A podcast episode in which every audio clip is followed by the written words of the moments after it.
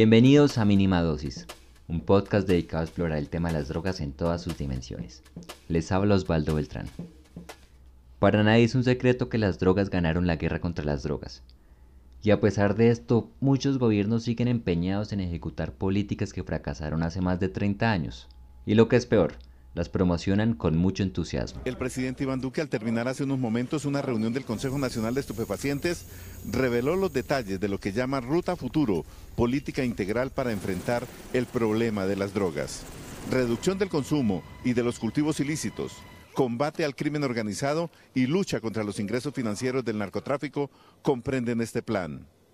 Esta Ruta Futuro, política integral para enfrentar el problema de las drogas, es una herramienta que esperamos tendrá grandes resultados para el país. Lo más curioso es que el programa se llama Ruta al Futuro, cuando debería llamarse Ruta al Pasado. Aunque existen algunos avances, como la legalización de la marihuana en muchas partes de Estados Unidos, lo cierto es que la legalización de muchas sustancias sigue lejos de ser considerada una opción. Por eso hoy queremos hablar desde la reducción de daños, una alternativa que reconoce que la guerra contra las drogas se perdió, pues es que intentar desaparecer la droga es algo así como intentar desaparecer todos los granos de arena del mundo. La reducción de daños parte de la idea de que la población tiene derecho a estar segura y apoyada. Por eso se enfoca en ofrecer opciones a los usuarios de drogas, que ayuden a proteger su salud. Claudio Vidal, coordinador en Andalucía, España, del proyecto Energy Control de la Asociación Bienestar y Desarrollo, nos contó desde su experiencia qué ventajas trae la reducción de daños. La realidad lo que nos dice es que hay personas que, van a tomar drogas a pesar de todos los esfuerzos que se hagan para evitarlo. ¿eh? Y mientras otros enfoques ¿eh? pues dejan de estar ahí cuando la persona comienza a consumir o cuando se está, se está de una forma pues meramente punitiva, castigadora, la reducción de daños aún sigue estando, ¿eh? acompañando a estas personas y representando pues para muchas de ellas pues su única vinculación con un servicio o con un recurso de drogas. Y no solamente la, reducción de daños hay que verla desde el ámbito de, o bien del tratamiento o de la, de la intervención ¿no? pues con personas que usan drogas, sino que también nos ha permitido entender que la prevención va más allá de la prevención del consumo. ¿eh? La prevención desde la reducción de daños significa que las personas no sufran problemas, ¿eh? no, no significa que no consuman, porque sabemos que podemos reducir los daños eh, sin que necesariamente la persona tenga que dejar de consumir. Así, la prevención del consumo ¿eh? pues, eh, quedaría incluida también dentro de la reducción de daños, porque puede ser vista como una forma de reducirlos, especialmente en aquellas poblaciones en las que la abstinencia pues, puede ser la mejor manera de evitar esos problemas que están asociados o que están derivados del consumo. A diferencia del prohibicionismo, la reducción de daños sí produce resultados. Existen ejemplos en todo el mundo de programas que han logrado reducir riesgos significativamente y salvar vidas. Ya les iremos contando sobre algunos a lo largo de este episodio. Se preguntarán, ¿cuáles son los daños que se quieren reducir? Bueno, pues los principales riesgos que ocurren a la hora de consumir drogas son la intoxicación, la sobredosis o contraer una enfermedad infecciosa por el uso de inyecciones. Muchos de estos riesgos ocurren precisamente por la ilegalidad de las drogas, ya que las sustancias no tienen ningún control de calidad en las calles. Si más drogas fueran legales, como por ejemplo el alcohol, vendrían con una etiqueta que nos diga qué componentes tienen, en qué cantidades y hasta algo que se llama código de trazabilidad, que nos dicen qué lote fueron producidas y hasta en qué barco o camión fueron transportadas. La clandestinidad también provoca que muchos usuarios de drogas inyectables compartan jeringas, y esto se convierte en un problema de salud gravísimo porque la mitad de personas que consume drogas de forma inyectable vive con hepatitis y una de cada siete con VIH. Además tienen tasas de tuberculosis más altas que se convierten en mortales cuando ocurren en ambientes como las cárceles. Actualmente uno de los principales problemas que tienen los programas de salud y de rehabilitación es que piden dejar el consumo como requisito para poder ingresar. Así de entrada están excluyendo a mucha gente, gente que presenta dependencia y que no puede dejar el consumo de un día para otro. Además en algunos casos resulta peligroso. Pensemos por ejemplo una persona que consume alcohol de forma diaria y lo ha hecho por un periodo de tiempo muy largo si a esta persona se le retira el alcohol, corre el riesgo de sufrir convulsiones, y estas convulsiones pudieran ser letales. Deja las drogas, deja las drogas. La reducción de daños reconoce que es muy común que las personas decaigan en las drogas y que eso no es necesariamente un retroceso. Por eso se enfoca en otra clase de medidas que buscan reducir el riesgo antes que imponer la abstinencia. Y aunque pueda servir para dejar el consumo de drogas, esa no es una precondición ni tampoco una única meta. Hablamos con Carolina Duque. Ella es consultora internacional en temas de drogas y tiene una amplia experiencia en países de Latinoamérica en programas de reducción de daños. Este reconocimiento eh, de los usuarios eh, de drogas en el marco de los programas de reducción de daños, eh, pues genera procesos de inclusión social. Es decir, las drogas como un fenómeno social que también son causa y consecuencia de la desigualdad, pues permite el hecho de poder acercarse mediante estos programas, digamos, por ejemplo, de intervención comunitaria, eh, que los usuarios de drogas eh, puedan vincularse a programas no solamente de tratamiento, sino también de inclusión laboral, de inclusión comunitaria, poder generar redes y construir redes que sabemos que, que son importantes para los usuarios de drogas. En Sao Paulo, Brasil, existe el programa Brazos Abiertos, que ofrece oportunidades de empleo y refugio a habitantes de la calle sin obligarlos a dejar el crack. Este ha logrado disminuir la criminalidad y el consumo en la región. Aunque no se conocía como tal, la reducción de daños surge en los años 20 en Reino Unido.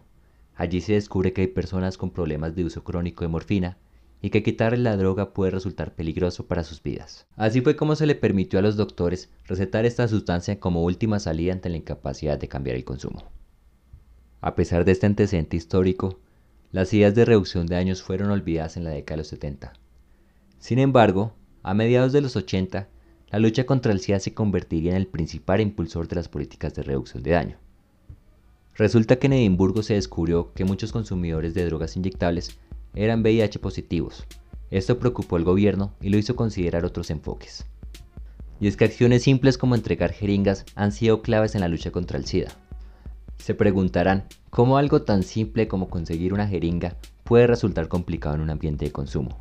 Carolina Duque nos habló al respecto. Normalmente el consumo de drogas inyectables como la heroína sucede entre pares, entre amigos, el acceso a consumos experimentales normalmente se da por alguien conocido, a menos que, como sucede por ejemplo en Colombia, que ya hay eh, mercados establecidos como el eje cafetero, donde hay un acceso mucho más abierto al consumo de heroína, pero igual el tema de las jeringas o el material de inyección pues no es limpio y, por eso se comparte en, poblaciones en situación de vulnerabilidad y de abuso y dependencia. Y todo lo que decía también en el sentido del consumo, es que normalmente los contextos de, de consumo de heroína se hace en grupo. Entonces, por eso se comparten las jeringas y por eso es tan importante los programas de reducción de riesgo y daño y el acceso a material higiénico eh, de la inyección. En Malasia existía una alta tasa de transmisión de VIH. Para atacar el problema, el gobierno decidió perseguir consumidores. Los encerraba hasta por dos años y les daba castigos severos. Muy avanzados ellos. Solo les faltó quitarles las manos a ver si así dejaban de consumir. Como las tasas de VIH no reducían, el gobierno decidió cambiar de estrategia. Adoptó programas de intercambio de jeringas y otros servicios de atención voluntaria. El Banco Mundial afirmó que estos programas han evitado más de 13.000 contagios entre 2005 y 2013. Además, de acuerdo con la Agencia Nacional Antidrogas de Malasia, estos programas han evitado el retorno al consumo y resultan hasta más económicos que la detención forzosa. Esa es otra de las ventajas de los programas de reducción de daños que pueden reducir costos significativamente. Un estudio citado por el gobierno de Australia concluye que por cada un dólar invertido en programas de intercambio de jeringas, se pueden ahorrar hasta 4 dólares en costos de salud pública. Otro modelo ejemplar son las áreas de consumo, en las que en un ambiente aséptico y controlado, las personas pueden usar drogas bajo supervisión médica, como también acceder a otros servicios como alimentación a bajo costo. Se estima que en el mundo hay más de 100 centros que prestan este tipo de servicios, los principales están en países como Alemania, Canadá o Suiza. Para explicarles mejor cómo funcionan este tipo de iniciativas, voy a tomar el ejemplo del proyecto Inside de Vancouver, Canadá, que viene funcionando desde 2003 y es el primer centro de consumo legal en Norteamérica.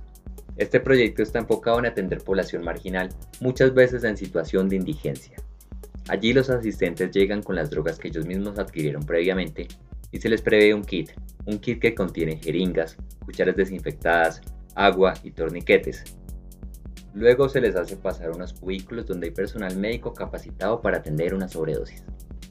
Al finalizar la sesión los asistentes pueden pasar a una sala llena de sofás donde pueden tomar café y jugo y además compartir con el personal médico.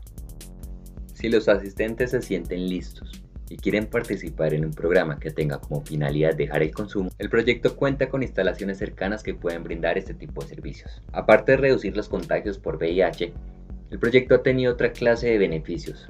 Ha reducido las muertes por sobredosis y las infecciones. También ha logrado mejoras en seguridad en zonas cercanas a las instalaciones. Por otro lado, existen los tratamientos de sustitución de sustancias, que se valen de medicamentos como la metadona o la buprenorfina para combatir los síndromes de abstinencia que pueden producir algunos opiáceos como la heroína. Así los usuarios logran ser funcionales y alejarse del consumo sin mayor afectación y de manera progresiva. E incluso mejoran la confianza en sí mismos, a pesar que desde 2004 la Organización Mundial de la Salud y la Oficina de las Naciones Unidas contra las Drogas y el Delito se han expresado en favor del uso de la metadona, los tratamientos siguen siendo muy limitados en muchos países. Claudio nos contó algunas limitaciones que ocurren en España, el cual es uno de los países con mejores acciones enfocadas en la reducción de daño.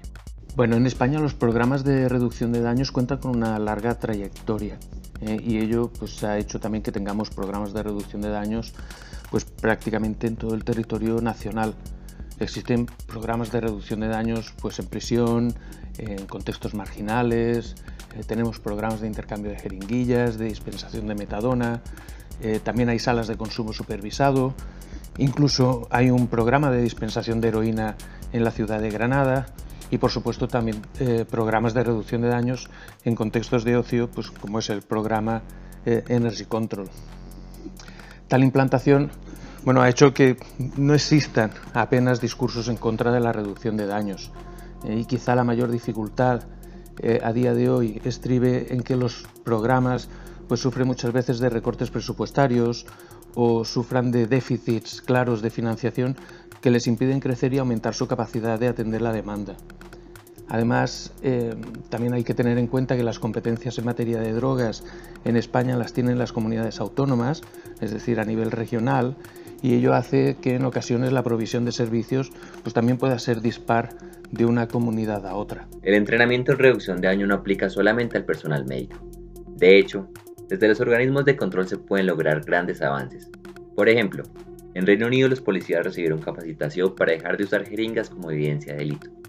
Además se le permite a las personas bajo custodia policial recibir jeringas esterilizadas para inyectarse. Este tipo de medidas son importantes porque pueden ayudar a reducir la población carcelaria, ya que existen muchas personas privadas de la libertad por delitos menores de drogas. En Colombia y en Estados Unidos se estima que son casi un 20% del total de la población carcelaria. Otra propuesta interesante puede ser que los policías que atiendan casos de drogas lleven consigo una dosis de naloxona, que es un fármaco capaz de revertir la sobredosis por heroína. Así podrían asistir efectivamente a los ciudadanos, ya que muchas veces los primeros en llegar son los policías en casos de sobredosis. La reducción de daños puede traspasar el ámbito médico y darse en un contexto recreativo, como lo hacen las iniciativas de drug checking o análisis de sustancias, que por lo general van a los festivales de música, donde por más controles que haya, las drogas siempre terminan entrando. Allí los asistentes al festival pueden acercarse a una carpa a consultar qué componentes tienen las sustancias que ellos van a consumir, y así evitarse problemas en caso de que tengan adulterantes que ellos desconocen. Iniciativas como Energy Control en España o Échele Cabeza cuando se en la cabeza en Colombia, básicamente hacen lo que el gobierno haría con cualquier producto legal, es decir, certificar su contenido.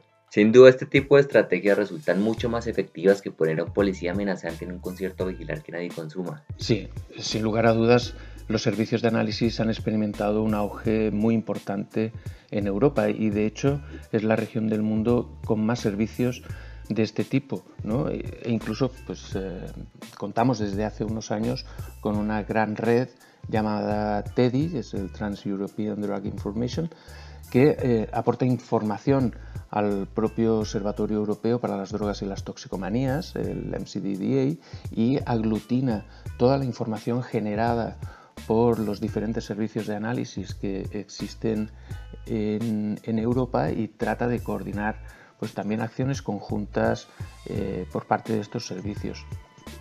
a lo largo de todos estos años pues se ha avanzado mucho pues para poder tener mejores técnicas de análisis, eh, poder tener mejores protocolos de atención, eh, tener mejores herramientas para la recolección de información sobre los mercados de drogas, eh, etcétera. ¿no?